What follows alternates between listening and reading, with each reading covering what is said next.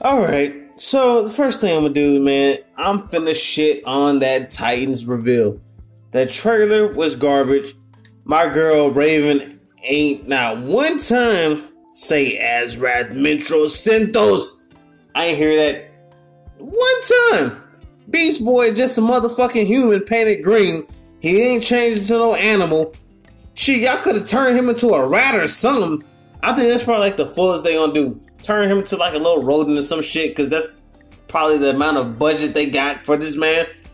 Um, Robin talking about fuck Batman, fuck Robin, cause this man is irrelevant. I have not seen no cyborg, so fuck them. Cause cyborg's not even that bitch. There's no humor in that shit.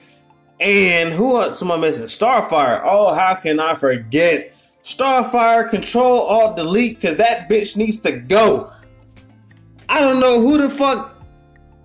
Oh my god! I, I'm not.